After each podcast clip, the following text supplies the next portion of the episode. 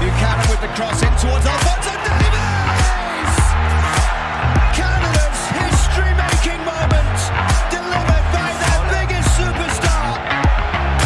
A goal the country has been dreaming about for decades. Finally arrives. You're listening to the Northern Football Podcast with Ben Steiner, Peter Galindo, and Alexander Gangué-Ruzic. Welcome back into episode 107 of the Northern Football Podcast. And for the first time in over three months, all three of us are actually recording in the same room. We're all back in Toronto, center of the universe, like some people might call it. But please remember to rate, review, subscribe, and follow on social wherever you're listening or tuning into our podcast. Peter, Alex, some good food before this podcast, as Oh. you guys would have seen on social, Yeah. but we're actually back in the same room. We, we are, and really the only reason we're all here is for the food. Let's be real. Like at least that's why I mostly come here. It's just for the food, and and your company, Ben, too. That's also up there. Yeah, I mean, I was gonna eat it anyway, so nothing changed for me in that regard. So pleasure to have you on board. Oh, it was magnificent. We haven't even had dessert yet. No, it's true. We also have pie waiting for us as well. Maybe we'll pause mid-recording and have that.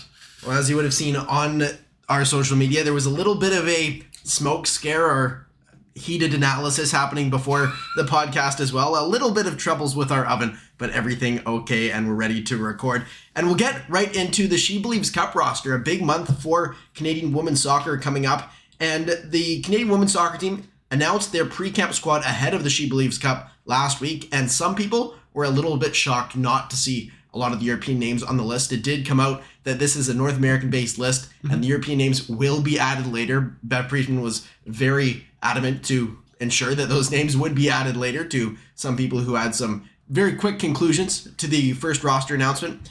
And we'll get into this roster as well. It's very North American heavy. Players like Jordyn Huitema uh, on the roster, but also some European players like Evelyn Vienzing and Clarissa Larisey. Both of them playing in Sweden, of course, and making their way back to the Canadian women's national team camp. But a competitive roster for a tournament that Canada would want to win. And the fact that Jenna Hellstrom's in there as well pleasantly surprised me because I think I mentioned what was it a week or two ago that you know she could be like a dark horse play possibly for the World Cup. So the fact that she's at least under consideration is nice to see, but really no shock. shocker form with Dijon's been very very good the last month or so. So she definitely deserves this. But yeah, there's really no reason to panic when it comes to some of the European players because they're obviously the ones who can arrive to the camp sooner. The European players are in season. So all the more reason to kind of get a bit of a head start once those Euro players come in and, and join the camp. So plus she can also maybe take a look at one or two names that might be on the bubble. uh, Hellstrom being possibly one of them. Yeah, and I mean Vanessa Gilles as well. Good to see her back. First time since uh, the final of the Concacaf Championships that she'll be back in the fold. Uh, she had some injuries, so it's good that she was able to leave Lyon, uh, where she's impressed the brass. They're loving her and looking to extend her loan or maybe even make it permanent. So good to see Gilles back. Otherwise, uh, you know, pretty North American heavy. Not many surprises. I think mostly the ones to keep an eye on from this group are the NCAA ones, just because they're not going to be playing competitively until the summer and when there is their League One seasons, if not, if any of them turn pro. So it's going to be interesting to see already. A few of them haven't played in a while, how sharp they'll be. Because you look at someone like Simi Awujo, based on her form last year, she could she'd arguably be in the World Cup squad if it was announced today. So you're, you're going to want to keep her momentum going, especially uh, heading into a very complicated few months for for her her and the other NCAA players you add in a few other interesting names like Amanda Allen, very long shot at 17, 18 years old, but she impressed in her, her short stint in November. So again, you'd want to see more of her, and, and of course some of the other uh, college-based players. So you know, like J- Jade Rose, of course, which we know we uh, that what she can do. So interesting little group, mostly regulars. Uh, a lot of players on the cusp. Victoria Pickett as well. Looks like FIFA's steadfast on the 23-player roster, um, which is ridiculous. But if hey, if they're gonna stick with that, you're gonna need to start narrowing down names, and uh, a lot of these group uh, stands to, to be in a good battle for their spots. And one of the locks for the team when the World Cup's round is likely going to be Desiree Scott, but there's a little bit of a worry now with Desiree Scott announcing that she's injured for the next little while. And that's a question from WSoccer.ca at WSoccerCA. With Desi out injured, how are you expecting Canada to shut down Rose Lavelle against the States in a couple of weeks? Yeah, I mean Desiree Scott always a loss in terms of pure defensive impact, but honestly, I'm not worried because I think this is again this is time to really let Quinn shine in the midfield because honestly, they're best Canada's best pure number six, especially when you add the passing. Because one thing that's great with Scott is you're going to get her positional solidity, her tackling, but you know it's not necessarily the the, the expansive passing range. She's developed a lot in, as she's gotten older. This good, quick, short passes, but when Quinn's on the field, they can really stretch the field, really get, get the their other midfielders involved, get the wingers with some long pings that Desiree Scott might not be able to hit. So when I'm looking against a U.S. team that's very flexible, very you know they're going to press hard. That's the way they play under Vlatko. Uh, I'm not even going to attempt to pronounce his name right now. Andonovski is, I think, not, actually not even that bad. But you know how they're going to press. We saw it in the CONCACAF Championships final. I think if you play a midfield of Quinn with Grosso and Fleming in front of them, stretch the field a, little, a bit, have that technical quality in midfield, I think Canada will benefit from it because in that CONCACAF Championship game, I'm trying to remember who started. I think Scott may have started in that game, and it was, it, you know, it was a bit of a, a struggle for Canada in how things ended up going for them. So I think if they can switch that, that midfield composition, it, it could end up proving beneficial. Of course, the She Believes Cup starting a big year for the Canadian national team in women's soccer. First, the She Believes Cup, then, of course, the approach and the World Cup as well, and then ending the year with Olympic qualifiers, a home and home against Jamaica. But moving on to the men's side, there's a report that the 2025 Gold Cup could have games hosted in Canada and Mexico as potential test events as they gear up to the 2026 World Cup. CONCACAF President Victor Montagliani told Christian Jack that they were hoping to stage a test event before the World Cup, so this could potentially be it. A lot of these stadiums are ready to host mega events. They regularly host NFL every week, CFL, I mean, mega event, if you will, of course, yeah. um, and MLS games. So they're, they're ready to host these events. And of course, the Canadian and Mexican venues aren't going to be hosting many events per se, but still hosting an international tournament would, would put it, push it to the World Cup limits. Yeah, exactly. Well, plus you got Vancouver, who's hosted the Olympics before and other major events in the past, so you feel like they're going to be pretty well versed in this. But Very different stadium, to be fair. It's a Yeah. completely retrofitted stadium. They've Well- never hosted an event like this at the new BC Place. That's true, yes, because that happened in 2011. The renovations finished. So yeah, This this the final in 2015, though. World That's Cup true. The. Women's World Cup was there. That was like the hub for the tournament. So, but I I feel like it's going to be more so for Toronto. I, I feel Mm-hmm. just because it, it, it's been, what, seven years since they've hosted a major event like the Pan Am Games, I think was really the last time they hosted like an international event to this level. Plus, the So- stadium's going to be like twice as big as it was then, or whatever. Yeah, It's and even big that- You got to see how it's going to work. and even that yeah. tournament was in Hamilton for the most part.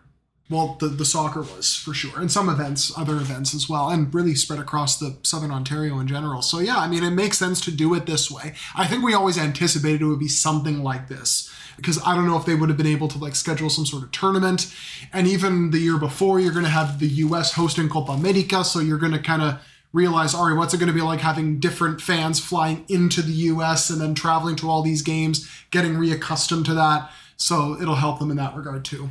Yeah, the BMO Field one is key, especially uh, because I think Vancouver, there's no doubt they can host an event like that. I think you can extend that to Monterrey as well. The stadium's world class and hosts a lot of great events. You look at Mexico City with the Azteca. You know, all I think all the stadiums are pretty much intact. But one thing as well with BMO, as we saw during qualifiers, there's a lot of little issues they need to work out. Like Panama, Canada, the lines all the way almost out to Lake Ontario. They cannot have that at a World Cup. So that's going to be another sort of thing to test, like the traffic To congestion. be, to be fair, though, I feel like vaccine passports were a Mm-hmm. major issue there. Like a lot of venues, I feel, had that issue. Just getting people in, checking all the passports and, and whatnot. It might be less of a problem, but the fact that you're going to then expand the capacity well, that's it. and then are you going to have adequate staff to be able to check everybody's tickets, transit? And that's a very congested part of town. Like everybody who lives in Toronto or has been to BMO Field knows how difficult it can be to get to, especially when there's a massive crowd of people. So yeah, I, I, I guess it still stands regardless. And there's been other events too where there's not been a vaccine passport. And that's been a common theme at BMO. It's, Yeah, you know, they always warn head early, and I think that's it's going to be a chance to test they, you know, Vancouver's got the stadium infrastructure where it's like there's entrances you can get in the stadium. Everything leads to BC Place. Yeah, whereas BMO, it's very like one-sided. You can only really get there from like one side. It's either you come out the tunnel at exhibition, or Yeah. you come from the, the the east. I guess it is like along the lake shore, Yeah, and that's right. a bit weird in terms of a, a bottleneck setup. 'cause Whereas BC Place, you can come around. Monterrey, I went to uh, the Stadio BBVA, world-class stadium, so Looks easy lovely, to yeah. Access. uh, super easy to get into. So I have no doubts those stadiums will be well equipped. I'm excited for the World Cup to be in Toronto, but I just can't imagine the Exhibition Go Station handling World Cup crowds. There's basically Oh no God, public yeah. transit out to BMO Field, so it's going to be interesting. It's not too far of a walk from the downtown core, but you've got to imagine there's going to be a lot of shuttles. You're going to have fan Surely. zones around that. Yeah. Um, but the transportation is very difficult to get to BMO Field for Mm. people who don't want to walk 40 minutes from the downtown core. No, exactly. And getting into the Canucks Abroad roundup slash mailbag, a reminder that Northern Football Podcast is proudly partnered with Canucks Abroad. Find the full Canadian player pool and daily schedules for Canadians in action at canucks-abroad.ca. Alfonso Davies had an assist and went the full 90 for Bayern Munich in a 4-2 win over Wolfsburg on Sunday. He also scored off the bench midweek in a German Cup victory against Mainz. Despite that, Davies had some questionable turnovers and defensive lapses against Wolfsburg, so Julian Nagelsmann was asked about his post World Cup form. At his age, it's normal not to play at your highest level all the time. There are phases where not everything works well. He'll be back to his normal level soon, Nagelsmann said. And a question from Scarlett H at Droraf. Davies gets another header goal. I think he's been more valuable on the end of set pieces than taking him himself. obviously that Croatia game aside, like the man can jump. And it, it is actually quite funny how on defensive set pieces, he can be a weakness in that area. Yet on attacking set pieces, he's so potent, or even just in the air while attacking the ball, he's so lethal. So yeah, I feel like that that is something that he should be utilized in more because clearly he has the ability to. Yeah, well, the defensive set piece one, that's just more awareness than anything. I think of that goal he allowed two weeks ago against, I want to say it wasn't Leipzig, it was their second game, whoever they ended up playing. Not Frankfurt. Frankfurt, yeah, there was one where he's just he, he was just falling asleep at the back post. But when he's engaged, it was a good point that someone put out there. I don't I want to credit whoever I saw it from. It must have been on Twitter or something that Alistair Johnston mentioned that back when you know when he was a young lad, uh, one Cristiano Ronaldo is in a sense you know a strapping fast winger known for his quick trickery and his quick feet. You know Alfonso Davies himself, a, a former winger, certainly hasn't lost his speed or his trickery. One thing that Cristiano Ronaldo always had was the leaping, and then as he grew older, he became a fantastic leaper of the ball. As we saw, he he held the Serie A record for highest leap until just a few days ago when Victor Osimhen broke it by a couple of centimeters. So obviously that's a, that's a good point that a guy like Davies, if you know how to jump and you, you learn how to time your, your leaps, learn how to get your head onto the ball, uh, he could be a very effective uh, header of, of, on set pieces. And I think for Canada, based on what we've seen, yeah, if, in terms of the deliveries, it seems to be Stefan Eustáquio's uh, post now, and I think having an extra threat in the box like Davies uh, wouldn't hurt. Jonathan David logged 84 minutes, two shots, and a key pass in Lille's 3 1 win over Rennes on Saturday. And from Dan at rocket underscore footy, curious about your thoughts regarding a theoretical move of Jonathan David to Bayern Munich. In my opinion, he's a pressing machine who makes so many intelligent runs behind defenders, which would free up a scoring party for Bayern's wingers slash midfield. Much better option than Choupo-Moting. I think he'd also be viewed though as a wide player, and when I say wide, I'm putting air quotes over that because at Bayern, their wingers are basically inside forwards who become tens at times, and then that allows the fullbacks like Davies to get forward and do their thing. That's not to say he wouldn't be a fit as a number nine. I still think he would be because everything that was said is correct, especially given Bayern's tendency to play vertically, play on the front foot, and at pace, which Dave or David, I should say, always thrives under. But I think it would make more logical sense to have him in one of those wide forward roles if he were to go to Bayern, that is. Because when you look at his best strengths and then consider that Bayern does go up against deep, compla- compact blocks 90% of the time in the league, I think that that would just allow David to have more free movement. He wouldn't be kind of isolated up top. He wouldn't have to keep dropping deep and then therefore maybe compromising the shape and what have you. Plus, there's the other aspect of can Bayern afford the wages plus the transfer fee. They've been happy paying higher fees for younger players in recent years. You look at Matthijs de Ligt, you look at Dayot Upamecano, Lucas Hernandez, uh, Leroy Sané. You can say whether some of those players have been successful or not, but they haven't been afraid to spend the cash on players who, at the time, deserve it. So I guess we'll see. I mean, counterpoint though, one thing watching, especially peak Robert Lewandowski at Bayern times, is of course Robert Lewandowski's finishing the goals. You see that, but what remark what was remarkable to me was how much of a reference point he was in the attack, and he'd pop up in midfield, he'd pop out on the wing, and I think that does suit Jonathan David. And I think that's something they felt they've lost with with you know Choupo-Moting, and I think that's why you saw a lot of Sadio Mane leading the line because he's similar in that way where he'll drop deep, he'll get involved.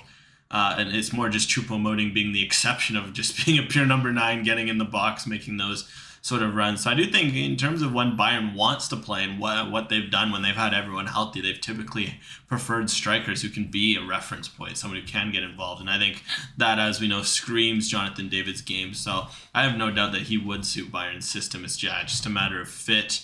Just a matter of you know how what, what where they they view someone like Mathys Tel just because given mm-hmm. how rapid his development's been and you know what they paid for him in his age. Yeah, he was 20 million. and he's only 18. They might not want to invest heavy money on another young striker, Mm-hmm. but you know um, if we're talking pure fit, I think David would make a lot of sense uh, in a Bayern system.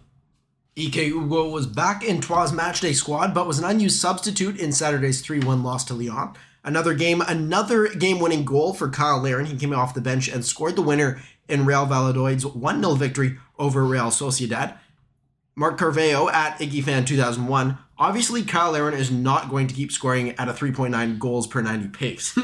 but with what you see on the pitch and what you see in the numbers, is him scoring at a somewhat regular basis st- sustainable, or is this just an incredibly lucky start for him? I would consider 0.4 goals per 90 somewhat regular. Well, for starters, I think part of his success early is mental because he's playing again, he's scoring, and when he feels confidence, he's like a runaway freight train, guys. Like, good luck stopping him, right? Tactically, he's been playing as the lone nine. He's been given the freedom to to kind of drift outside whenever he sees fit. Like, for example, when the wingers are back defending and there's no outlet to the wings, he shifts over there, receives a long outlet pass, holds up the ball, waits for others to join him, and then lays it off, makes a late run into the box. So all these like tactical fits are working. He's pressing aggressively, working hard off the ball, reading the pressing triggers quickly, and he's always been diligent with that. He always has worked hard off the ball. So I feel all of that put together has endeared him to this strong start in a lot of ways. Now he's eventually going to regress to the mean, obviously. He can't maintain this level of scoring, but he's shown a trend of being able to continue scoring regularly when he's used somewhat regularly. So if we go into the numbers, he does get into prime areas. He's averaged anywhere from 0.37 to 0.4 expected goals per 90 in his career since 2017. The two seasons where he overachieved expected goals were 2020-21 when he was among the top scorers in Turkey with Besiktas, and then his final year with Orlando in 2017, which is obviously what led to him getting the move to Europe in the first place. Usually when he's a regular starter and playing well, he is going to overachieve expected goals because the man is lethal, especially in the air when he is feeling it. Like look at both of his goals in the air, off of headers, really well timed runs, aggressive, and that's what you want to see from him. So he's going to get into good positions, even if he only ends up with one or two shots a game, which tends to be what he gets. It's just whether he'll convert them, but there's a much greater chance he does when he's confident and playing regularly. Well, I'm gonna have to clarify. He hasn't scored a header yet. He one was with his foot, and the other one was Well, with his shoulder. air, I should say. So just- But you know what I mean. yeah, just Like- kind of no, I'm just messing with you on that one. But in terms of Larin, what I think is more remarkable, and yeah, I don't think he's going to keep up 3.9 goals per 90. If he does, I think Real Madrid's going to call. I think Barcelona's going to call. So I don't think that's going to happen. Mm-hmm. but what I do find remarkable about his hot start is it's just more than just the goals and the numbers. Because we've seen this from Larin before. You can mm-hmm. run hot. You can have these purple patches. What I find remarkable is just how seamlessly he's fit into the Valladolid Yes. system. And what I know that's almost interesting is having watched him at his rare stint at Bruges, and then of course having watched him at Besiktas. Even there, he didn't fit at either of those teams to this extent. Because at at, Yeah. at, at at Besiktas, when he led the line, he was often a ghost. Because Yes. the way they played was often wide heavy, go through the mm-hmm. wingers. Uh, you know, he'd be an isolated figure up top. So why did it, where did he get success? He went out on the wing, Inside left. he got more touches. He would sneak in at the back post a lot. But there were some games I remember Champions League 20, uh, 21, 22. where he was struggling Yes. just leading the line. And then Bruges, same thing, lead the line, but they're very wing heavy, midfield heavy, wasn't getting touches. what I've noticed at Valladolid is like goal kicks are coming to him. They're Yes. aiming goal kicks Yeah, at him. yeah. They're aiming balls up, you know, these Yeah. long balls where he just gets touches. He gets to kind of lead the line and stay involved. And what's been remarkable is watch both of his goals for Valladolid. What happens is the first one, it was he brings it down with his chest, he settles it, he plays it out wide. He's the one getting in on the on the end of the cross. Ditto, second, it happened twice in a row, and it shows that. Uh, you, you see it as well with against Croatia when on, on Alfonso Davies' goal. How did it start? It was Kyle Larin bringing down That's a it. long ball, and Lays it off to Buchanan. And the, the rest is history. And it's it's interesting to see that Valladolid, the way they're playing, they're really recognizing his strengths Yes. and trying to give him the ball a lot. Like he's getting touches and he's looked comfortable. And I find it fascinating because personally, I think he's looked like had it not been for the goals, he looks unfit. And like, Well, of he- course, yeah. and, he hasn't played a lot, so it's it's it's remarkable that he's been playing this well when he's obviously not fully fit. When he that's why he's playing little off the you know playing off the bench and not starting right away. And I think it's fascinating because once he gets his fitness and gets his rhythm, like we know he can, I do think. Of course, the goals won't be sustainable, but if they're going to keep playing through him, he's going to continue to thrive, that's and there's going to be many more goals on the. Yeah. And the fact that he is playing as a target man is heavily beneficial for him because technique wise, and even just, I, I feel the way he plays, it's not clean, if that makes sense. Like, he's not going to blow you away technically. And in Spain, you do need to have a fairly high level of technique. But the fact he's being utilized in that way for his strengths, which is in the air, holding up the ball, laying off passes, because he is intelligent once he gets on the ball and can lay off a pass, see a pass, obviously time his runs well. And the fact he's just being used for that, it's a testament to the coaching staff because they see what his strengths are. They're using him in that way. Even if he's not a starter, even if he comes off the bench as that kind of target man type striker, it's clearly worked so far. So, and he's only going to get fitter from here. So you feel like he's only going to improve in that way, even if he stops scoring goals, which he will at some point. And this has huge permutations because I don't think I've seen a version of Larin like this again. Like we haven't seen at Besiktas was a wide player, etc. Even for Canada, because of that, Herdman shifted his role because he was playing differently at Besiktas, and mm-hmm. it's like we said earlier in the year. And you know, at the time, Ike Ugbo was the best pure number nine in the pool. But the way Kyle Larin's developed and is playing right now, that's huge because you look at potential partnerships with Jonathan David, you look at three five twos, you look at all these sort of options. Uh, You know, if Kyle Larin's going to keep playing well, he's going to start for Canada, and just the way he's been playing as a pure number nine is a lot easier for John Herdman to fit him in than say when he was at Besiktas and he was playing out wide, and then you had to figure out, okay, I want Larin in his preferred position, exactly. David playing in his preferred position. You got Davies to think about, you got Buchanan, et cetera, et cetera. So Larin playing like a pure number nine does save a lot of headache for John Herdman, which uh, should should be noted. And when you have Larin potting goals like this as well, you're getting him in good form. But as you say, it's a testament to the coaching staff to be able to take the player that he is and adjust the team around that. Because as we've seen with him at Bruges, with him at Besiktas, he's not in those systems where when he's, it's a bit of a square in a circle hole. That it, mm. it just doesn't necessarily work that way with the way that Larin plays. And I think we'll get to it later in the show, but you could say the same thing about Lucas Cavallini. That if you don't play a team to his strengths, they're not going Classic to thrive example. as players. Yep. And those physical hold up strikers are, are going to be of, of that realm. Mm-hmm. But a question from Asanka Da Silva. Really happy for Kyle. He made amazing contributions for the Can MNT in the last cycle. That being said, given that Larin has come off the bench in Qatar, does he have a future with the Can MNT at the 2026 World Cup? I mean, it's difficult to project what's going to happen three years from now, but he'll be 31, right? His game's going to age well. 2026. And he'll likely be playing at a decently high level around then, anyways. And based on what we see from other Canadian forwards, he's in line to be a top two option, depending on what comes from Ugbo, from potentially Daniel Jebbison if he commits. Maybe some young MLS or CPL based forwards now end up making a bigger jump in a couple years and then they're knocking on the door. But for now, as long as he's still producing for Canada, playing at a decently high level around that time, a player like him is always going to be considered, as we've seen under John Herdman's tutelage. Yeah, and I think again it depends, of course, what level he's at. If you want, if he's going to end up in MLS, if he's still in the Liga, of course, those those depend on how Jeb, the likes of Jebbison are going to be involved. But he's someone who's again the way his game is, it's not overly physical. It's not over relying on pace. It's not relying on heavy running all, all across the field. His game will age well because he's very intelligent, striker. He's somebody who always has found space in the final third. So as long as he's playing, I think he's going to be in the mix. It's really going to depend. Okay, what does Canada look like? What system do they have? How much of the strikers develop? Because for all we know, in three years you know, the likes of Osaze. Maybe you lock up Osaze De Rosario and he's playing in Europe. Yeah. You've got Daniel Jebbison playing for in the Bundesliga. Yeah, it's a different discussion, mm-hmm. but I think no doubt Larin's going to be in the mix given his 100%. intelligence and yeah. maybe he ends up being a third or fourth striker, which would be huge to have as a depth option. Like if Kyle Larin's a guy coming off the bench for you, that's it's never a bad thing to yeah, have an option like that. And you also have to consider experience too at that point because yeah. he'll have been to a World Cup, he'll have played in Europe. He's the all-time leading scorer currently. So why wouldn't you want to have him be a part of it as long as he is obviously playing in a competitive environment? Yeah, as long as he's playing at a high enough level, I see no reason that he wouldn't be in that squad. But I think if Canada's hoping to be improved, you're not starting Kyle Larin at the 2026 World Cup. You're starting somebody who is young, might not even be in the national team picture at this point. But from yeah. Or Jonathan David's only 26 as well. Very true. At that point, we're just nuts. from Felipe Vallejo, with Larin scoring two goals in two games, he's been flying in Spain since his move. Does his current form revise your original expectations of him? And can he go further than just being a hidden star in La Liga this year for Valladolid? Well, look, we've seen past examples of Canadians becoming cult heroes at clubs. Like you look at Atiba at Besiktas, uh, Paul Stalteri at Bremen.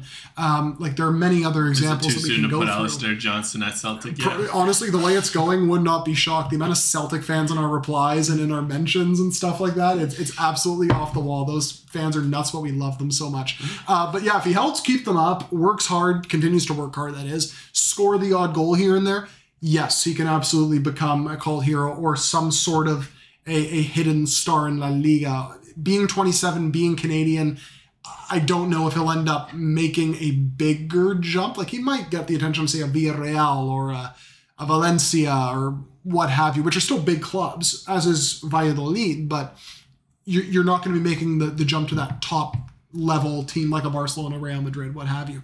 Um, but I don't think my expectations change at all because look, five goals in half a season for a relegation candidate struggling for goals, that would be a very, very strong campaign. We saw from Ike Ugbo last year. No reason why Larin can't replicate this, as we've already seen. Yeah, and I mean, look, one thing about Kyle Larin, you have to give him credit, is he bounces back. Hey, you know, you look his can the start to his Canada career, many wondering should he ever start.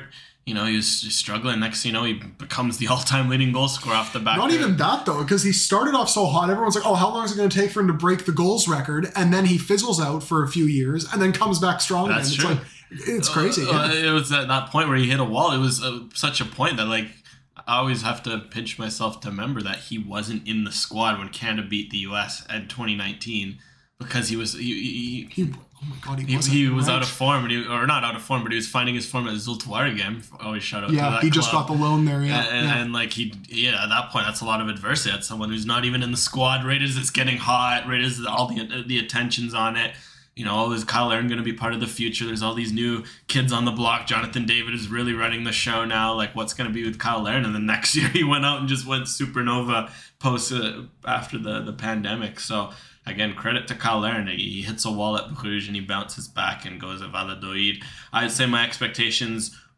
aren't going to change too much either, but hey, I'm very encouraged by how Valladolid is they committed to bring him in. They marketed the heck out of him. Yes. Now they're playing. They're building a system around him. I'm loving all those things, and because of that, there's no doubt he can he can go on and be a sneaky piece. So again, yeah, Larin, as we know, if you put confidence in him, as John Herdman knows, Larin will score you goals. I'm not saying I doubted you, but I also probably did doubt you, Alex. I had to actually go back and see if Kyle Larin did make the the squad at all in that window. He didn't make the October squad for, in the 2 0 win over the US. Didn't make November. Didn't make the November squad, and then didn't make the January squad just before COVID hit, which is wild to me. Yet he did make it against Cuba in September and started the second game, came on as a substitute in the first game. I think he scored in the second game. No, if it was, oh, uh, he, he, got an assist. He got an assist. Yeah, yeah. He assisted Davies' goal. My bad. How dare you doubt me? Yeah.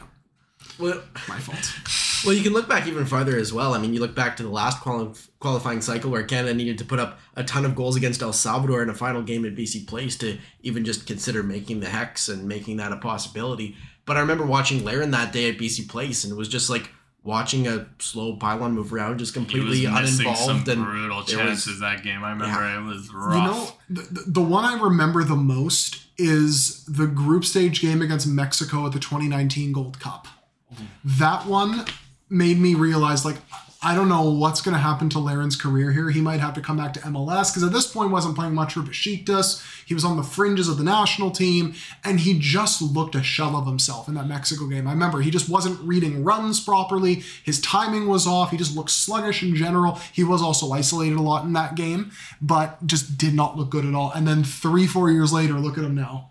To be fair, you also mentioned the, the marketing aspect that Real, Real Valladolid did with Kyle Larin when he came in. And we've seen that a lot from Canadian players who are signing with European clubs. You look at Alistair Johnston and what Yeah. Celtic did.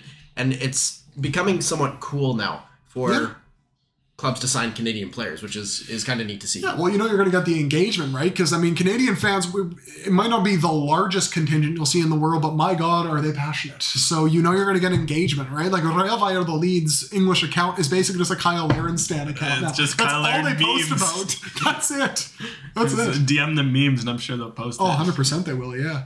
Maybe not the uh, Stephen Eustáquio AG- AGR meme template, but Tajon Buchanan. Tajon Buchanan returned from suspension for Club Bruges and started as right winger against Antwerp in a nil-nil draw on Sunday. No Stephen Eustáquio for Porto as he deals with a minor knee injury. He's missed the last two league games as a result of that injury, but Eustáquio was named Canada Soccer's Men's Player of the Month for January, the first month of 2023. Steven Vitória is up to four league goals this season for Chaves after converting another penalty in a 2 1 win over Marítimo.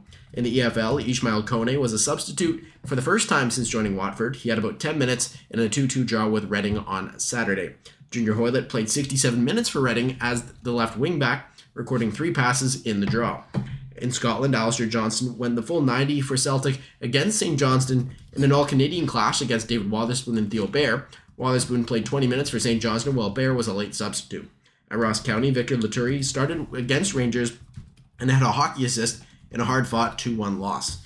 Everyone at NFP sends our condolences to those affected by the earthquake in Turkey and Syria. Sam Adekugbe plays in one of the hardest hit areas of Hatay, but did confirm safety following the earthquake with a post to his Instagram story. Canada Soccer also confirmed the safety of every Canadian player currently playing in Turkey on Tuesday morning.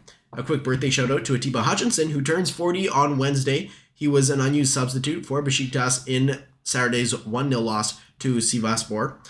And also a note that the Turkish league has been suspended for the next little while. Understandably. Liam Miller was a late substitute for Basel in Wednesday's 5 3 win over Grasshoppers in the Swiss Cup. Theo Corbeanu was an unused substitute for Arminia Bielefeld in their 3 1 win over Jahn Regensburg. Scott Kennedy was suspended for Jahn after his red card last week, and a lot of red cards for Canadians in both men's and women's soccer Yes. across this world. Dominic Zator went full 90 at right back for Korona Kielce in a 2 1 win over Cracovia, earning Polish League Team of the Week honors for his play. Marcus Godinho got 10 minutes off the bench as well. And from Shane Wagonar at Wayne Shaganar, how do you rate the Polish league, and do regular starts there put Zator in competition with players like Waterman and Henry for the right center back call ups this year? Does the versatility of playing right back for Korona Kielce help his cause? I'm very conflicted with this because the Polish league is an okay league. Tactically, it's probably on par, if not above MLS. Like, for example, I was watching clips of Zator, and he was punished a couple times for not being compact enough or close enough with his right center back, and opponents exploited the gap between him and the right center back. And things like that, I feel, don't always happen in MLS. Like, there seems to be a bit of a delay in that, and certainly in the CPL, doesn't always happen.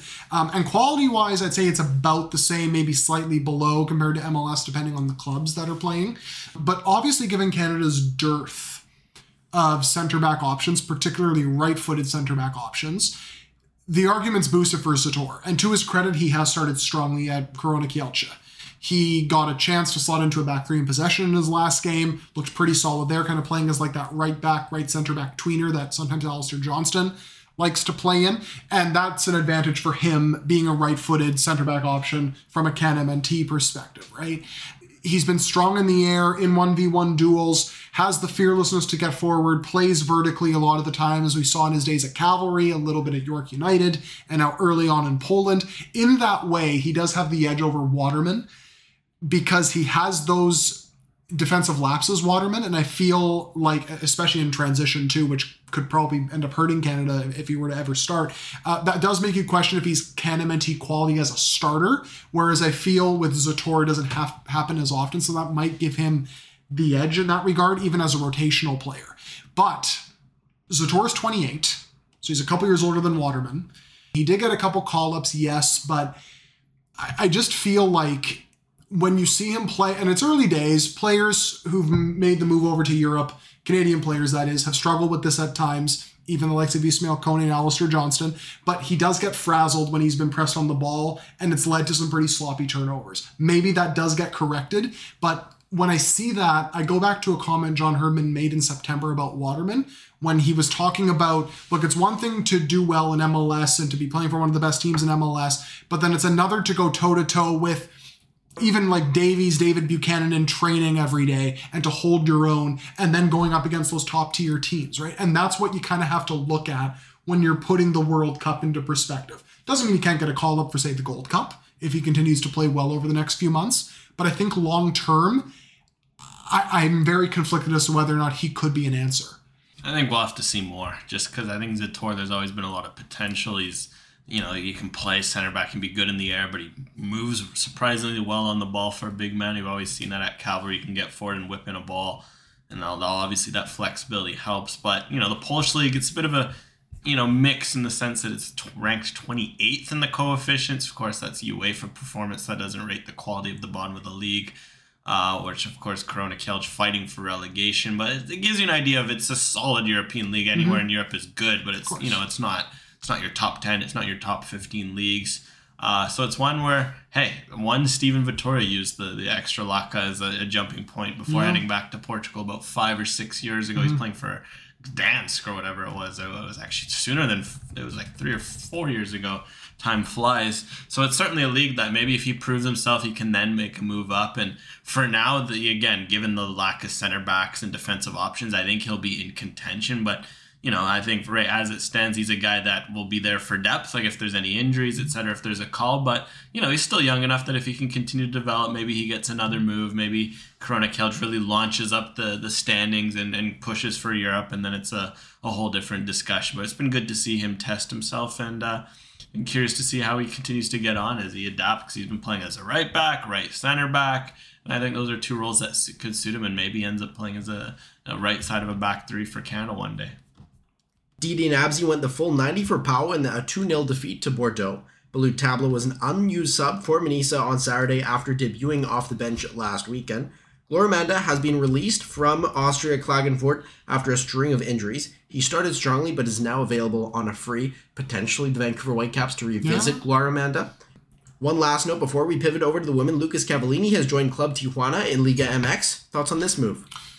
Well, it's the right fit in terms of they need goals. It's kind of funny that Cavallini and Larin both go to clubs that are in desperate need of goals, and they're relatively big clubs in their leagues. And it's obviously a league that Cavallini knows well, having spent quite a bit of time there. I'm pleasantly surprised that he did end up in Mexico because his wage demands seemingly priced him out of a couple of moves in South America and then again in Mexico. But kudos to him for getting that stint. And like at the time of him signing, Xolos had one non-penalty goal in their first four games of the season. So it kind of goes to show you that he's probably going to fill a need because he is experienced, he knows the league well, and when you play to his strengths, when you send in those early crosses, he's going to get you goals. So I feel like it is the perfect fit in, in, in a lot of ways, and good for him too because that'll keep him at the very least in contention with the national team. Yeah, I mean this isn't your Tuesday. It's not your uncle's Tijuana anymore. The Tijuana that was dominating Champions Leagues. That was that's right. Yeah. You know, going a couple, you know half decade, a decade ago. This is a Tijuana team that didn't even make La, Guia last term in Apertura. They're not they're not in the Ligia places right now. They had only 18 goals. Uh, in Apertura, just uh, I think it's just four. It is right now. Like Peter mentioned, just one of them mm-hmm. uh, are fit yeah, they they. Uh, sorry, I had my apertura open here in the closer. They just have three goals and two of them from the spot. Um, so yeah, team needing goals. It's a league he's familiar with. It's good for him. He just needs minutes. He needs to just continue to find his form. Someone that again, until the younger strikers come in, Cavallini is going to be someone who's one of the longest tenured players in the program. He's been around for 11 years now, which feels wild That's to crazy. wild to suggest. It feels like just yesterday was a young teenager making his debut against Honduras, and everyone was happy they locked him down. Then there was the dark years where he had no business with Canada, and then he made it back and ended up scoring a fair few goals. He's quietly in like the top five of uh, all-time Can MNT scores with like 16 it is now. Uh, so obviously Cavallini's a key veteran. Him, you know, likes Larin, etc. If the likes of Jebbison are going to come in, they're going to have to beat one of those guys out, and then when they're in, they're going to need mentorship from the likes of uh, Cavallini and Larin. So while they're still around and kicking and playing, and the the other youngsters aren't ready, uh, you, you know Cavallini's going to have fire in his belly after how things ended in Vancouver to go back and prove himself in Mexico and prove that he can be around uh, for Canada for, for a long time. So curious to see how, how it is because a motivated Lucas Cavallini is fun to watch for many It reasons. is. yes, it is. And Yeah. he's going to play more as well because his chutzpah and charisma in the way that he plays is allowed in Mexico, not necessarily the reputation he had built up in MLS as a red card magnet. Switching to the, our women abroad, Amandine Pierre Louis finished the 90 for Rodez, and Yasmin Hall had 30 minutes in Rodez's 5 0 loss to Vanessa Gilles Lyon. Gilles went the full 90 and helped pick up the clean sheet. Jenna Hellstrom logged 56 minutes as Dijon lost 2 0 to Paris FC on Saturday. Julia Grosso played 84 minutes for Juventus in a narrow 2 1 loss to AC Milan in Italy. Jesse Fleming and Kadeisha Buchanan started for Chelsea, going 60 and 90 minutes respectively in their 3 2 win over Shelina Zadorsky's Tottenham. Zadorsky also went the full 90 there. Ashley Lawrence had the full 90 for PSG, and Sadie Sider Eckenberg was a second half substitute in PSG's 3 1 victory over Le Havre. Cloé Lacasse had a goal and two assists in Benfica's 9 0 win over Albergaria in Portugal. She was named Canada Soccer's Women's Player of the Month for January. Samantha Chang scored in her debut for Turiense, while Liziane Peru also starting. Surieka officially joined Swedish club Visho on Friday from Le Havre. Meanwhile, NWSL draft eligible Jessica Di Filippo signed in the Bundesliga with Potsdam, making her the latest Canadian college athlete to go pro in Europe, following the lights of Chang and Emma Regan. Don't forget to follow Canucks Abroad on Twitter at Canucks underscore abroad and on Instagram at Canucks Abroad for frequent updates on Canadian players worldwide and join the Canucks Soccer Chat and converse with like-minded Canadian soccer fans at www.soccerchat.ca. From Dan Clark at Dan Clark 999 do the John Herdman to Leeds rumors have anything to them, or is it nothing serious based on what all you know?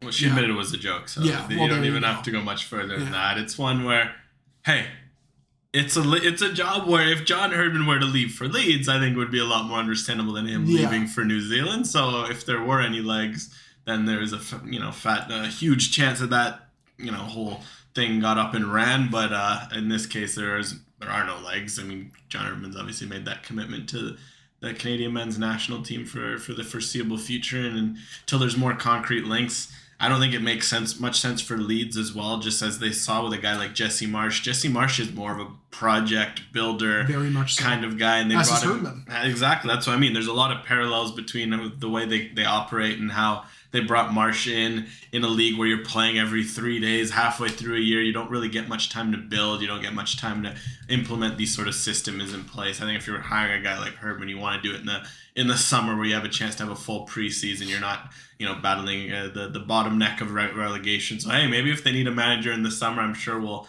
we'll see some links. But I find it very hard to believe that. Herdman would be the right man for their job as of today, just based on the you know the, the what sort of changes it would take for him to implement. But as I said last week, this is not going to be the last time we hear links. Obviously, Leeds is not a legitimate link. It wasn't even a link at all. But I'm saying, like, New Zealand is just going to get stronger and stronger and stronger, especially if the CSA financially can't provide any notable improvements to the men's and women's program, too. Because Bev Priestman could get disgruntled too and want to leave as well because I'm sure her stock will be high, especially if Canada has a very strong World Cup, uh, have, having already won an Olympic gold medal. Alex, you say that Leeds might be looking for a coach in the summer. Are you saying that the king of falling upwards, Chris Armas, now head coach of Leeds United, is not going to get the full time job? He, Chris Armas, uh, the coach killer, we can now say, because every time he goes It's for a tournament- true. He, he had he had five months at TFC, about four months at Man United, about Yep. ten days at Leeds. Like, what's next? Like three days. Uh, Listen, to any club out there who wants to get rid of their coach but wants to kind of will it into existence, just bring Chris Armas in as an assistant and that'll get it done. he's like the the, the human like you know coach coach firing cigar. It's like the victory cigar. As soon as you come in, you just you, Instead of the Drake curse or the Bieber curse, we got the Armas curse. He's falling upwards though, so credit to him. I, Yeah, I, I'd take that Maybe, I any mean, day. Ancelotti, they were saying that there could be rumblings of Ancelotti with Real Madrid falling behind in, in the, the table. All of a sudden, we'll see uh, Chris Armas managing alongside Carlo Ancelotti at Real Madrid. Oh my god. From at BR Canad, is it possible to expect a friendly in early June as a prep for the Gold Cup? If so, who would be possible opponents? Love the show. It entirely depends on Nations League, really. Like if Canada tops games. tops their group, then that's that's obviously out. They can't play friendlies. But if they don't top their group, Yeah, I think, well, it's one where it, usually the June window is a four game window. Because I'm just looking at the FIFA match calendar uh, for 2023. Actually, just kidding. The June window is a two game window this year. That's rare. Usually it is a four game window. So, yeah, th- their hands will be tied uh, if they make it far Nations Leagues. And should they not, then 100% I'm sure they'll try to schedule two games. But for now, we're going to operate under the mind that they try to get the job done in March and get those two competitive games against what will likely be US, Mexico, uh, etc. From Edward Hansen Wong at Edward H. S. Wong, I've long been intrigued by Victor Fung, especially because of his Hong Kong connection. With his first formal call up to the U17 CanMNT, wonder if you could discuss what type of player he is and what you think his prospects are. Firstly, amazing news that they got him into the final squad, uh, along with Egyptian Canadian dual national Ibrahim Higazi, who's at uh, Rayo Vallecano. So another Spanish based player. Kyle Larin is at Valladolid. You've got Higazi at Rayo Vallecano, who are flying high right now. But uh, it goes to show you what having these youth camps can do in that regard, right? You get those young dual nationals in the door early, you get them a sense of pride playing for Canada. Maybe they are convinced to tie their allegiances fully to the country. But as for Fung, he's one of the highest regarded academy products Inter Miami has. And he's still 15. He doesn't turn 16 until August. He's one of the youngest players in that squad. So it kind of goes to show you how highly he's rated. He was a member of Miami's under 15 team last year that became national champions last season. And Miami has had essentially, I think it's around 12 to 14 call ups for their academy players to youth national teams worldwide over the past 12 months. So it kind of goes to show you the quality that they're producing in Inter Miami's academy already. But Fung is a right footed center back. He's comfortable on the ball, pretty lethal in the air, too. He actually scored in that final against Real Salt Lake last season that won them the national title. Uh, but he is taller than most players his age, so we'll see how that kind of writes itself over the next few years. But certainly a very intriguing prospect. It's just funny you mentioned Higazi. Uh, I, th- I think I saw the, the screenshot on Twitter floating around because obviously the U17 team currently playing friendlies and Higazi made his debut. And I just, I remember I clicked his bio and he had four flags in the bio. So again, if we're talking about these youth camps and the importance of getting these dual nationals, yeah, we're getting to an age where it's not just dual nationals, it's trio nationals, it's quad nationals. And, uh, you know, I mean, I myself, I could attest to that if I were to be a professional soccer player, it would be quite the, uh, quite the recruitment battle. So uh, yeah, that's it's good again just to get these camps to, to bring in some of these kids because they obviously you know they have a lot of options. They got a lot of places to choose for. So good to good to see that. And I mean we'll we'll touch a little more on the U17s and how they're setting up heading into this U17 championships with literally almost like a week away. Like it snuck Yep, up on happens us. February 11th. That's which when the tournament opens. Four days away from us recording, but uh, in terms of the tournament itself, a lot of interesting uh, prospects as always. Remains to be seen if they can break a, a bit of the men's uh, struggle patterns that we've seen uh, in past tournaments. And from Dan Clark at Dan Clark999, any news on Justin Smith at QRM? He got five minutes on Friday against Guingamp, which was technically his Ligue 2 debut uh, and his proper debut for QRM, which is nuts because we're into February now. He's made the matchday squad a few times in recent weeks, as we've touched on, but clearly the loan has not worked out at all if he's been playing mostly for QRM's reserves. And moving on to domestic stuff, lots of news for Canadian clubs in MLS recently. Toronto FC announced the signing of 28 year old Norwegian center back Sigurd Rosted on a three year TAM deal with an option for 2026. TFC is talking to Norwegian giants Rosenborg about a transfer for Jay Nelson. Ex TFC midfielder Noble Okello is now trialing with the LA Galaxy following a brief training stint with Inter Miami. CF Montreal announced they won't have a 2023 primary kit at this time, but they're just changing their brand a little bit too quickly all the time. Vancouver Yes. Whitecaps are close to signing Venezuela international striker Sergio Cordova and Japanese goalkeeper Yohei Takaoka from Yokohama F Marinos. From Michael Rice at Mike Rice in 1983, are the are Vancouver building a first 11 to really compete for CCL? Look, I said this last week, I think. Uh, on paper, the Whitecaps do have a pretty decent squad brewing here, and we'll probably get into more of that a little later, but they do have a relatively straightforward path to the semis of the of the Champions League. Not saying they'll get there, but Real España, followed by LAFC, also in preseason form, so maybe you can catch them sleeping one way or another. And or Halo- Alajuelense that isn't overwhelming to get to the semifinals. I do think the 11 with Cordova and Takaoka coming in it's strong enough to compete in CCL, give a good account of themselves, possibly get to a semifinal, make the final four, what have you. Uh, Cordova had 11 goals last season, I believe, with Real Salt Lake, which was in line with his XG output. He averaged 0.18 expected goals per shot, lots of headers, late arrivals, and or shots in the box, which will fit the system perfectly based on how Vancouver likes to utilize their width. They have a lot of lethal crossers and, and playmakers, Ryan Gauld being one of them, Julian Gressel being another.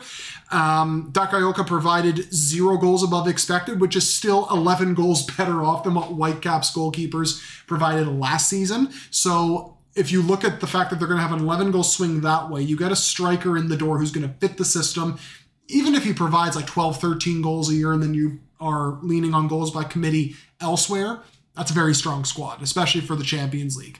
Um, and the squad itself is pretty loaded in terms of depth. You maybe have one or two questions about certain areas, like possibly depth and quality with fullback, but they have options there at the very least. Um, so yeah, I'm I'm pretty confident that they are building a pretty decent squad for the Champions League. Yeah, I think this squad looks very solid. It's you know it's going to be interesting how it gets on because this is a Whitecaps team that, for all their struggles last year, were a point within the playoffs. Of course, mm-hmm. you know what does it mean to make the playoffs in, in this day and age in MLS with seven teams, soon to be potentially nine, which is again they, they better do all that they can to make that not happen. but Yes, it's please. MLS, so it's no best of threes either, for the love of God. But that's a team that, again, despite some not historically bad goalkeeping, but pretty bad. Again, 11 goals below expected or above expected is just criminal. That's again, it's one of those where you put league average and you're talking like swing from eighth to like third or fourth. You Exactly. put you put elite goalkeeping.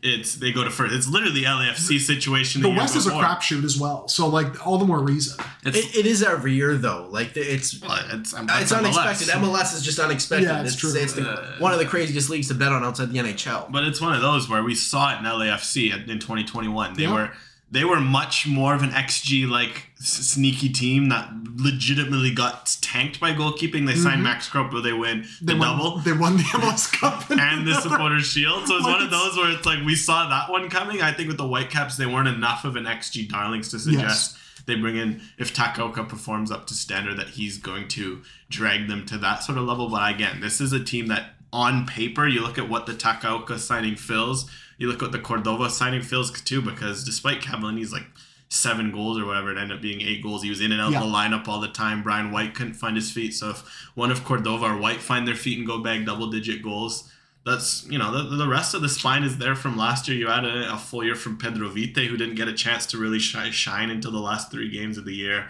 Who uh, I am very high on, by the way. I feel like I'm one of the few who still is because I saw him in Independiente and I love No, that, that, kid. that, Oh, he was so Pendiente's good. academy is marvelous. I mean, he, he's shown his potential in his spurts with the Whitecaps, especially down the stretch of the season with the Whitecaps. At the start, like there wasn't necessarily the tracking back, there wasn't necessarily Well, the see, effort he- there. he- that that caused some some friction with. but he he was still never really did, to he never really did track back at Independiente either. The difference is he was given the freedom to be able to do that, whereas in Vancouver he wasn't afforded that freedom because he wasn't that player who the system was built around, right? So now playing as part of a trio where you have dual eights and the fact that Vanni will probably be telling him, hey, listen, you got to track back and defend a little bit here. All the more reason why he's probably going to have a pretty strong year. Well, we saw what happened when he finally seemed to get it in those last three games. Where he was tracking back, he was given that free roll. He was electric, and you add in that, you add in the a, a full year of Gressel, who as long as they keep him out out wide, at least in possession. Yes, there you go. Play him as a CB Yeah. for all you want off off the ball, Yeah, but at least just on get the him ball. out wide on the ball, please. Like just a- just ask uh, Brandon Vazquez what he thinks of that from that friendly against the U.S. Yep. Uh, it's, the Whitecaps again. It's going to be a matter of okay. There are some questions in midfield beyond Cubas, Andrés Cubas. Like okay, what what is Alessandro Schopf going to look like? It's the one friendly viewing we saw of him. Still, we're not we're not seeing the player that we've you know heard of. But you look again, like a guy like Laborda looked like a clear upgrade. Ranko Veselinovic is still around. Tristan Blackman's still around. They've built a team. Karifa Yao could slot in there and, and, and get, it. And this is a team that, on paper, no reason why they can't push for top four in the West and, and make a run potentially to the semifinals to, to the CCL. As we know, it's very much different in practice. As the Whitecaps, uh-huh. they've sometimes struggled to turn on paper in practice, but.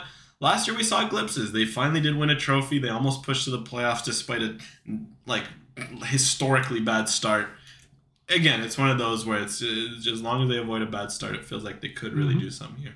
It's one of the rare years with the Whitecaps as well that you can look at their lineup at least on paper and there's not really any holes that are there. There's been so many years in the history of the Whitecaps in MLS where you're, you get to opening day in MLS and you're like, well, you're missing several pieces. Yes, and then they there's a- address it in the summer, and then oh, we Oh, got get them up to speed. we, we- we got new signings. They're like new signings, and then uh, the rinse repeat again. Unless it's? Ryan Gauld who just found Yes. his feet immediately. Yeah, exactly. But for every Ryan Gauld, there's uh, pick choose choose. their- There's a there's a Fabian Espindola. Yeah.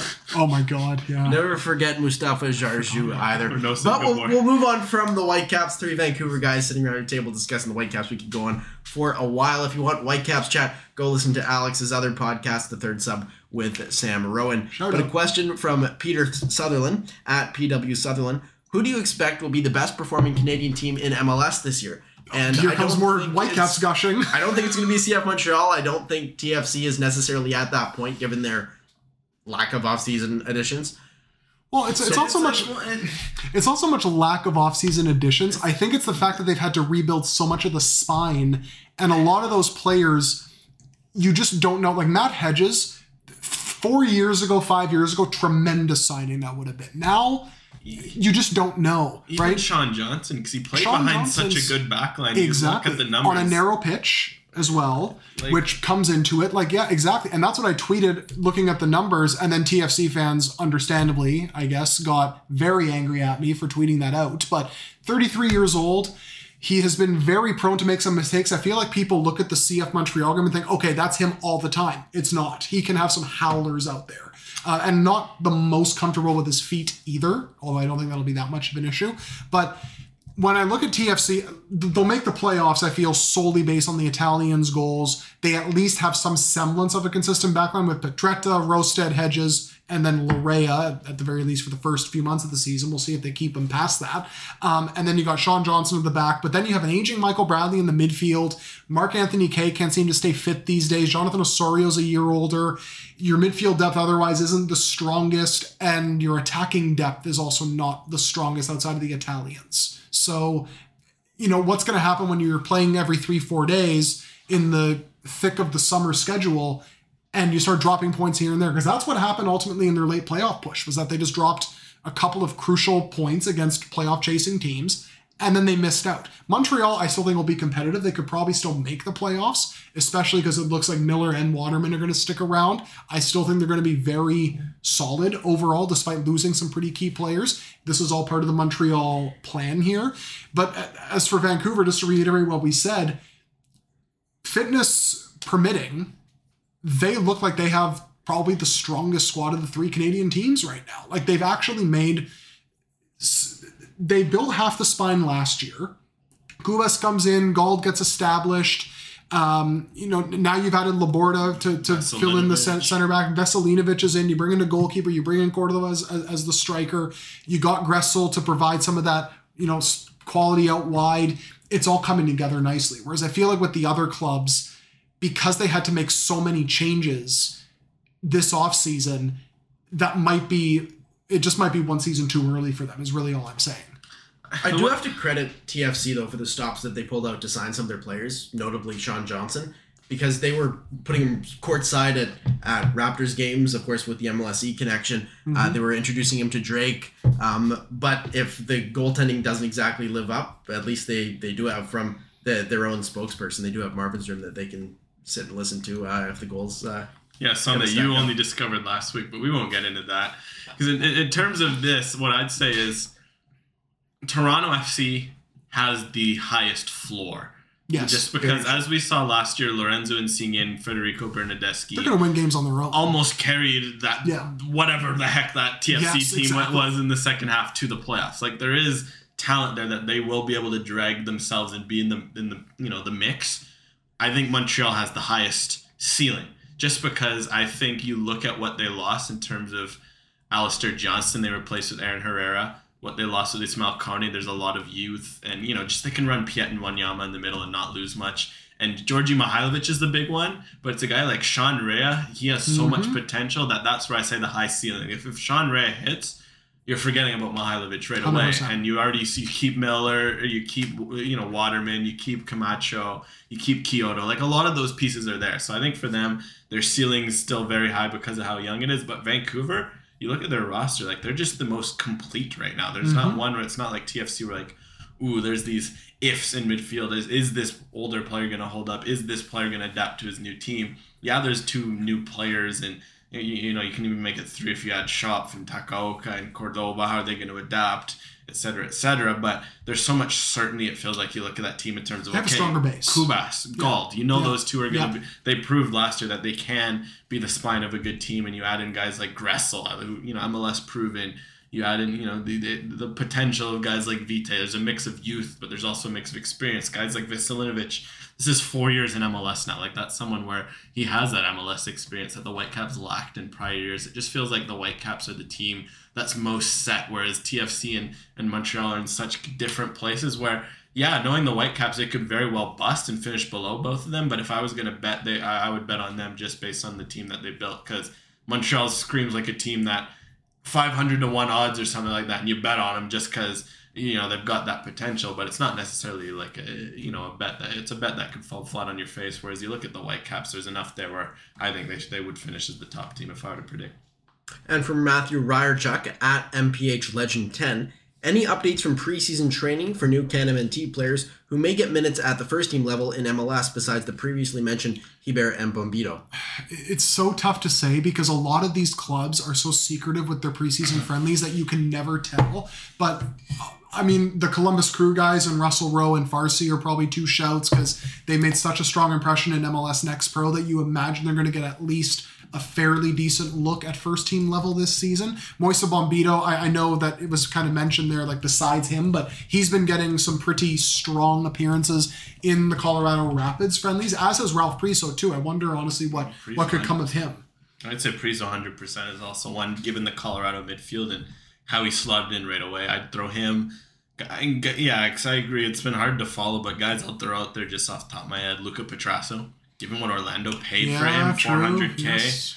you know, and they needed a bit of fullback depth. A guy like Petrasso could slot in because he did show some good glimpses last year. Of course, Shaffelburg, I mean, he's pretty established at Nashville, but he's been someone who has been doing well in preseason. I have been able to see that because Nashville has been a little more public with their information. So that's another one that uh, that could do well. So yeah, you know, a lot of those are all guys who are U twenty three, U twenty four. They're not you know old by any means. So they Petrasso did also start a couple friendlies for Orlando, so there you go.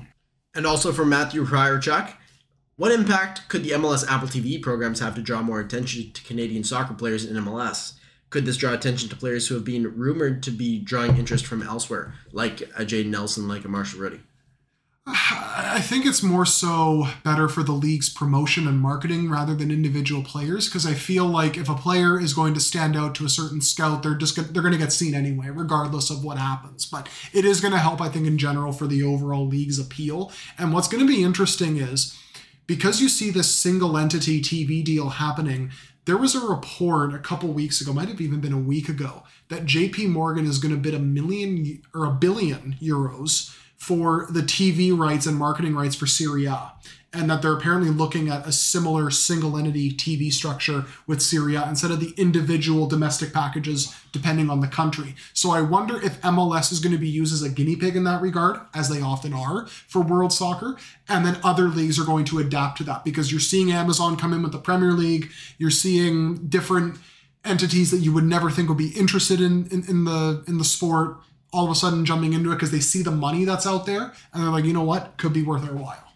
Yeah, I mean it, it's one where the MLS, uh, you know, MLS, sorry, is established enough where it's like we had that discussion with the CPL a few months, uh, a few weeks ago, how like the production quality and the st- the uh, statistical databases helped players uh, get moves. We've seen that with MLS, like the, it's such a big database where it's not like we're it's a secret league. Like we saw Jhon Durán move to Aston Villa like Mhm. weeks ago for Mhm. 20 million. This is this is a guy. It's not like Almiron, who everyone and their uncle and their aunt Yeah. knew that he was going to go to a big club for 30 plus million because he was dominant. Like Jhon Durán's a guy where it's like He was he's still a project in a lot of ways. like that's where you see that okay like this is MLS is a league now that's seen it's a league that is Mm. known so I wouldn't say it's going to change that regard for players but yeah it's going to be it's just going to be you know huge in terms of continuing to grow the game as long as they can market it well because the benefit of having everything in one single space is that when it comes to drawing new fans it's not like okay well sometimes they play on this platform and sometimes they play on this platform. I mean, yeah, it's going to be like that if you factor in TSN and everything, but you can just be like, look, if you want to watch MLS every week, you go to Apple, and there's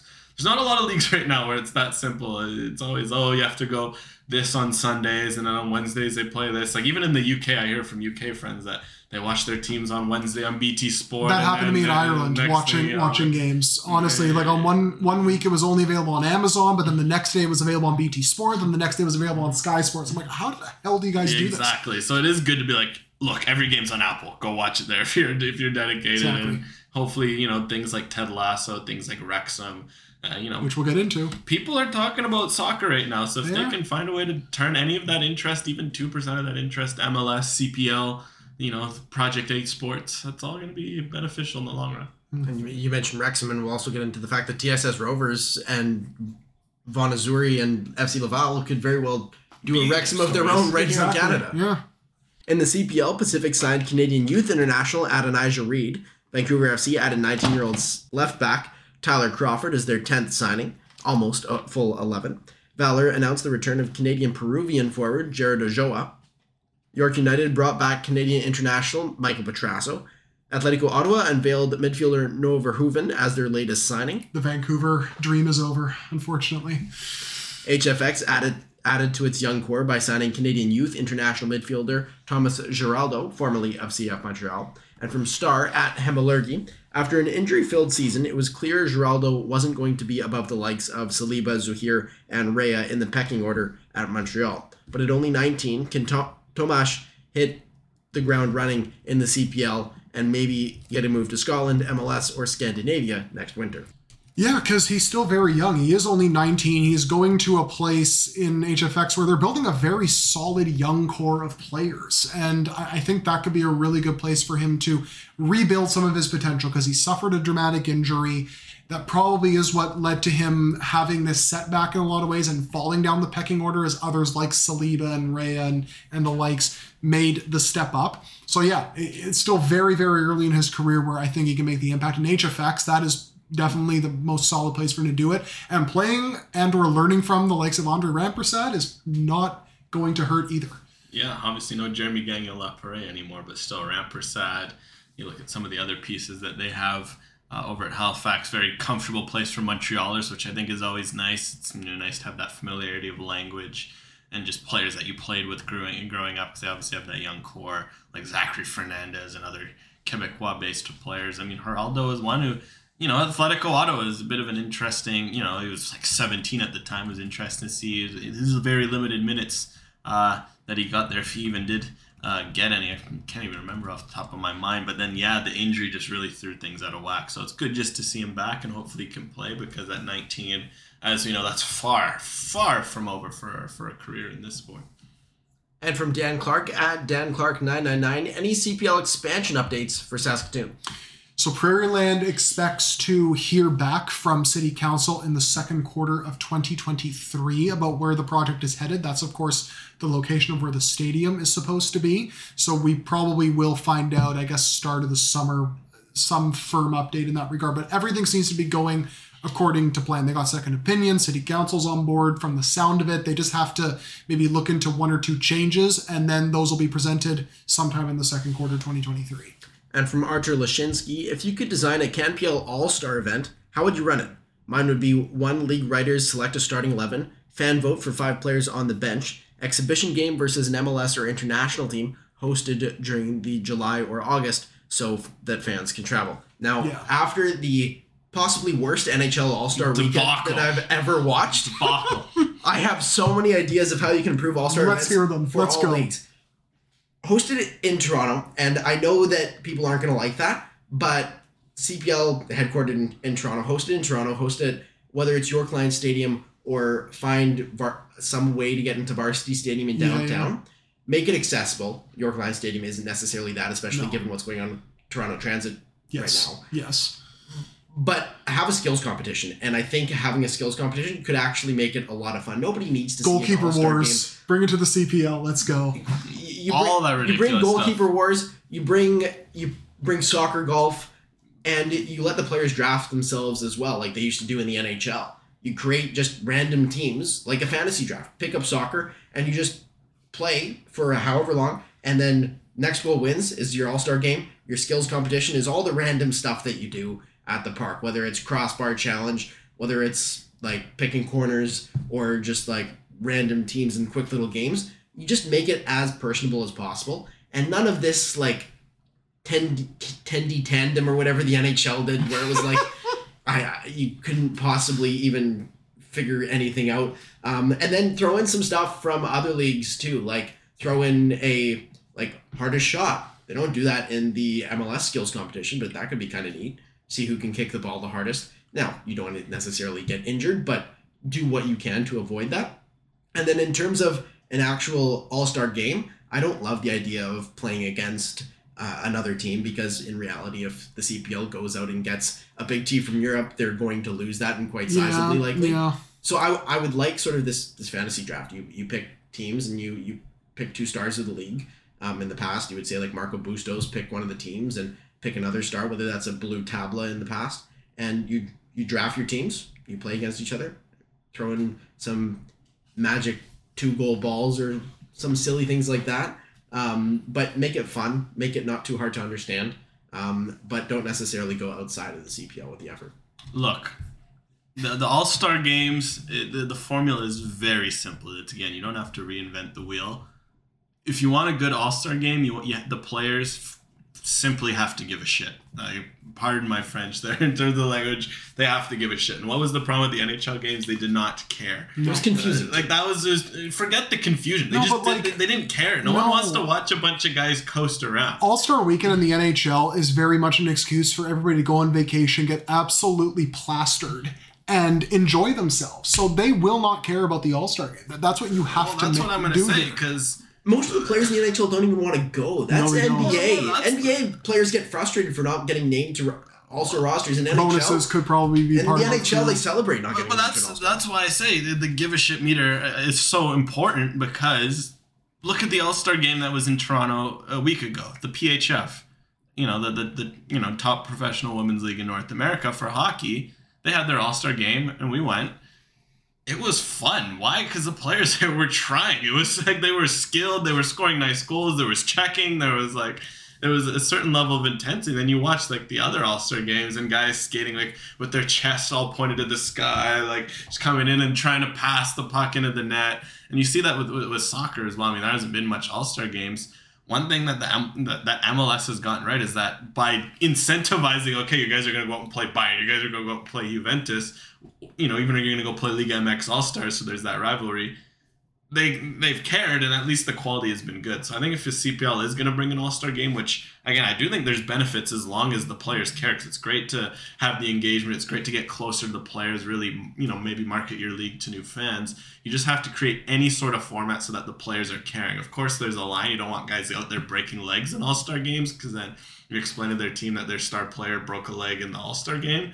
But no matter what format it is, no matter if it's you bring in a European team, if you play, you know, the CanMNT B team, if you play, you know, Bolivia or, or, or maybe like, I don't know, like Curacao or something like that, or if you do international CPLers versus Canadian CPLers, whatever format you do, maybe incentivize could with work. maybe incentivize with money. Okay, winners get 10k each, 20k each, so that they at least go out and care and there's a bit of intensity. Fans will love it, and I think it would be interesting. I think hey, the international versus Canadians maybe could be the way to go. I There's- actually quite like that idea. there's uh, 56 internationals in the league, of course, seven per team, and then so 11 picking 11 from 56. It's not like there's going to be any default, and there's around 100 plus Canadians.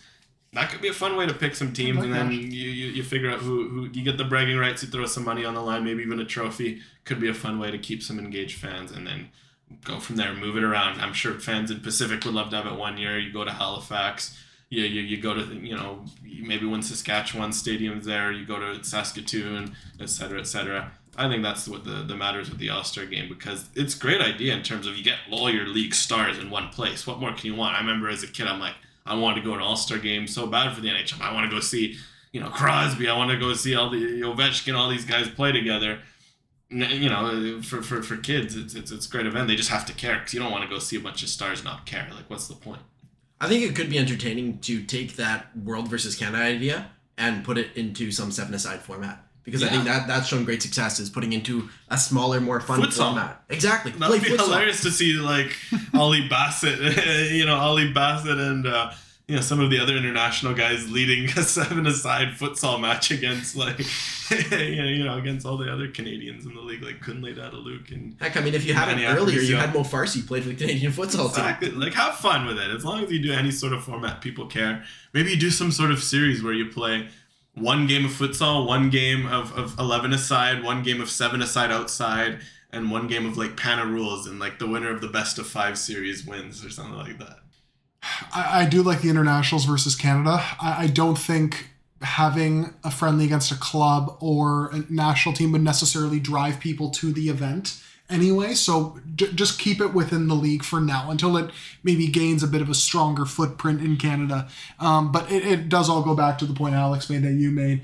They do have to care, and I think maybe adding a bit of a prize pool could possibly help incentivize them. I don't think that they would have any sort of issue with that, but it could probably help in, in a way.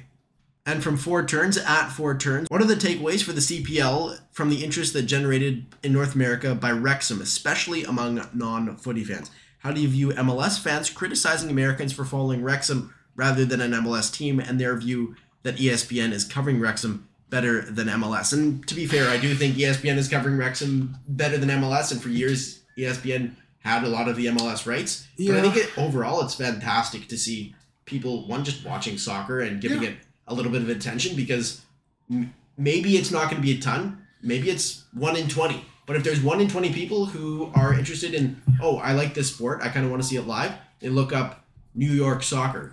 And Yeah. they come around to New York City FC and or like, whatever it is. Yeah. like wh- whoever it is. but you know, look when it comes to the criticism, like people are gonna watch what they want to watch, and to me, like I really could not care less about whether people are into Wrexham or supporting their MLS team. People are gonna do what they want to do. Just let them be. When it comes to the CPL side of this, I think it goes back to when you find a, a cool story that appeals to locals, because obviously Wrexham, I, think one of the biggest attractions is is that these big Hollywood stars come in, they take over the club, but then they appeal to the local community and and they they make everybody feel welcome and inclusive and whatnot. That's what the CPL has to do. I've said this so many times on this show.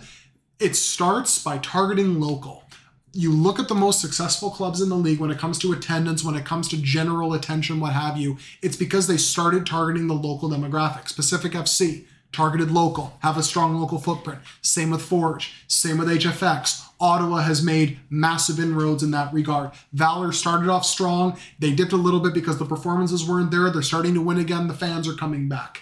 Cavalry during the summer does attract very good crowds. It's the Yorks and obviously the Edmontons as well, because Edmonton folded in the end, where they just didn't get it right. And I think the CPL in general for a couple years did not understand that. I think now they're starting to. That to me is the key here. That's what you what I think of in terms of learnings, to borrow a Herdmanism. Um, when I look at Wrexham and then compare it to the CPL and what they could learn from that documentary. Look, I think there's two sides of this that I understand because I feel both. I think one, it's I get the side of MLS, at least the what I would have loved if Ryan Reynolds known Vancouver, Vancouverite invested in like a Vancouver FC, of course. Like uh, you'd like to see him be confident enough of the state of the sport in our country to invest locally when there's a World Cup, uh, men's World Cup coming up, to invest in the men's league, maybe invest in the women's league too. They're looking for partners. I love that, and I get that from teams to be like, oh, why are these Americans investing in Europe when there's soccer right here? But to that point, what, though- what I'd counter myself by saying is the infrastructure isn't here because what, what do you get with Wrexham? It's a story where you get to Yeah. go bottom to top with the Premier League. Like that's the goal in the end of the day. And if they're investing in Wrexham and they're not investing locally, clearly financially that says to you, oh, there's more money to be made and or more financial opportunity with this club than it is in Canada. And that just is true. Like a- as much as so Canadian soccer is growing, effect there becomes- isn't money in Canadian soccer to that level where investors like him are going to look at it and think, oh yeah, this will this will be quite worthwhile for me. It's just the truth. Well, well, what would he get building a Canadian soccer club? Say he wants to invest in League One. It's not like he's getting promoted up to the to, No, to exactly. MLS or the CPL. Even if ProRel comes in, if he makes a CPL club, well, he's probably going to be competitive off the bat because the tools are there to do that. Whereas you buy into to Wrexham, you get this this pro rel system, you get this established system, and you get the ability to tell a story. And both these guys are storytellers. Both these guys are people who have made their careers taking on characters, taking on other people's stories, and telling stories. And so these guys just want to continue telling a story with Wrexham, and that's exactly what they're doing. And people are going to watch. People find that entertaining, and that's the Premier League effect. Because if they took over a team in the U.S. or Canada, people will look and say Canadian soccer, U.S. soccer. They're not going to be interested at that same level. Of course, all of you listening to the podcast are going to be interested at a much mm-hmm. greater level, but the general public is not going to be interested by somebody building a club in the U.S. or Canada. There's no incentive because it's like MLS. Yes, you can buy in early and get a five million club that's not worth a billion today. Like you see LAFC valued over a billion, but then you're stuck in this closed door shop where yeah, your team's worth a billion, but is LAFC going to sell for a billion tomorrow? No, it's one of those where the, the value gets inflated a tad and. Yeah, I just think it's one where it shows the European soccer system and, the potential it offers. So I do not blame them whatsoever. And I think, if anything, it's great what Wrexham is doing because I see a day like today. We're recording where Wrexham unfortunately lost to Sheffield United Good game though. in the FA Cup in the replay. It's a it's a game of a fifth tier team versus second tier team in England men's soccer, and I see people I know who don't watch soccer talking about it. That can only be good news because usually that's World Cups that bring that sort of interest. Usually that's Canada playing the biggest game of their their lives to get that sort of interest. So any time that people are talking about soccer, I think that could eventually turn into hey, there's a, a local team in York that plays soccer, or in two months' time, the TSS Rovers, a team full of semi-pro players, are going to host a professional team uh, at one of the more historic stadiums in Canada. And people are going to start to realize that there are stories here that maybe aren't of the level of, of, of Wrexham, the oh, bottom to the top, you know, et cetera. Started from the bottom, now we're here. It's type of vibe, but there's still a lot of other phenomenal stories out there in Canadian soccer for them to grasp to. So that's why I'm eventually for. Well, not eventually, but I am ultimately for stories like Wrexham. Of, even though I do understand the frustration of, yeah, it would be great if, like, Ryan Reynolds, if you are listening out here, like, you know, Canadian women's soccer is coming, and you, you know, you could get a, in the ground floor on a, something potentially awesome there. And from David Anthony at A underscore Miller 16, what do you think the real quality difference is between CPL and USL? Would some sort of preseason tournament between the two leagues be possible?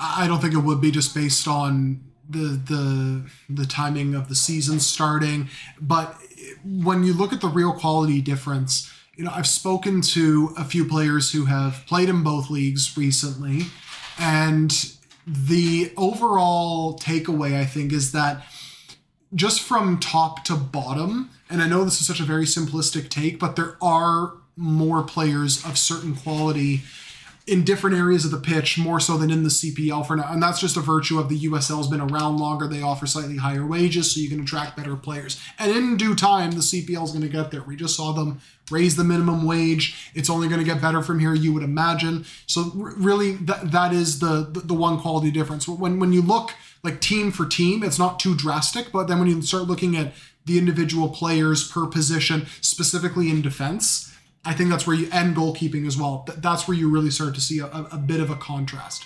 Well, I think I'd argue for uh, on the USL side is that it's way bigger though. I, I've It noticed is, that like the top teams, yeah, the USL top teams are good. You see it when teams like Sacramento make the run in the US Open Cup. Like they're littered with former MLS players. Like they they can play. Whereas the bottom USL teams are very different. Just that's the size. And in, ter- in terms of the answer to that, the original question of, of David Anthony, I don't think it's possible purely because yeah, I think it would be great to compare the leagues. But if you're the CPL, you have no reason to want to. No. Why? Why? Because you're a tier one league in Canada. You're Canada's And top also men's poaching league. your players too. and you're, That's play, another you're playing a league that's considered Div two. So why would you want to go up and con- and go up against a Div two league? On paper, you would have more reason to want to go play MLS teams and improve yourself in that way. So Mm. which they do in the Canadian Championship. At yeah, times. so that, it's one where they have no incentive to want to do that from that regard.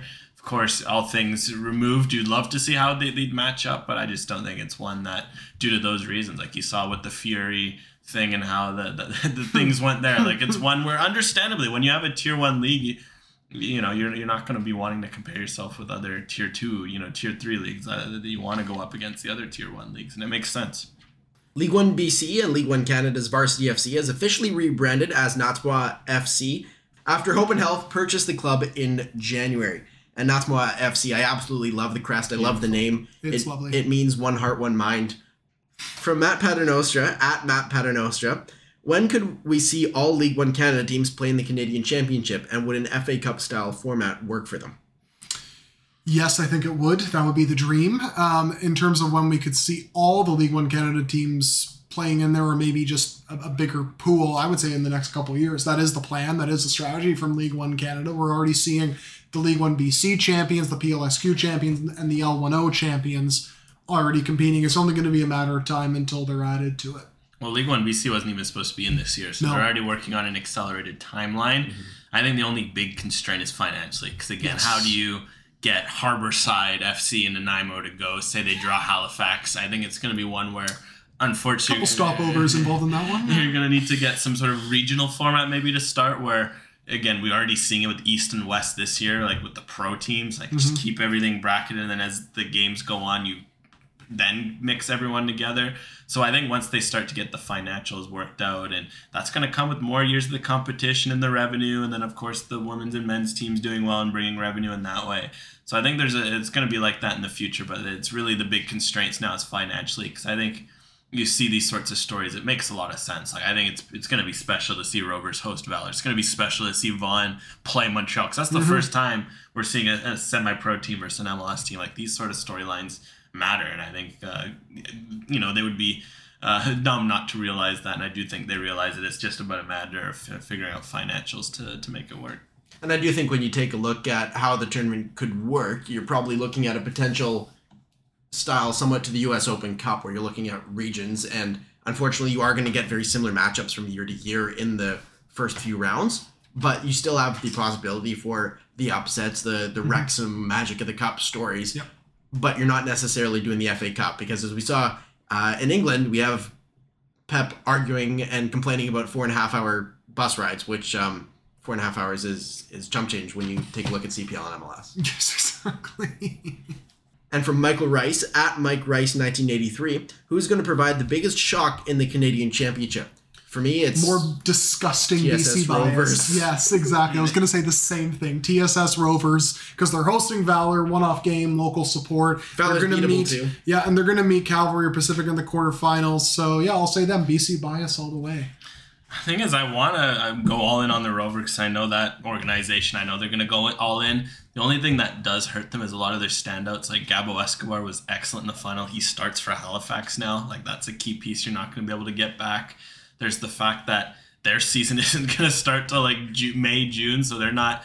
They're going to have to get an accelerated preseason, whereas you know these CPL teams are going to be in the first few weeks of their season.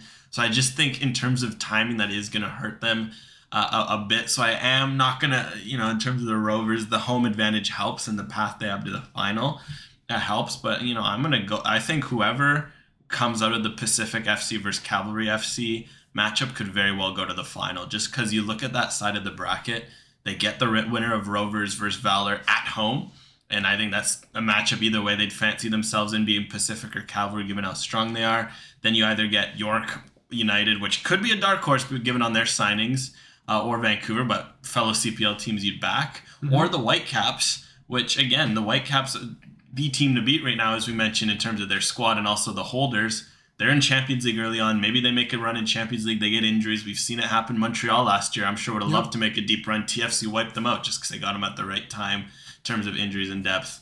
all of a sudden you're in a final and anything can happen. So I'd say watch whoever comes out of that Pacific versus Cavalry match because the bottom of the bracket's a dogfight. Like the fact you could get Montreal versus TFC in the quarterfinals, love it, love it. But uh, in terms of that top side, everything's wide open, especially when you add the Whitecaps' participation in CCL.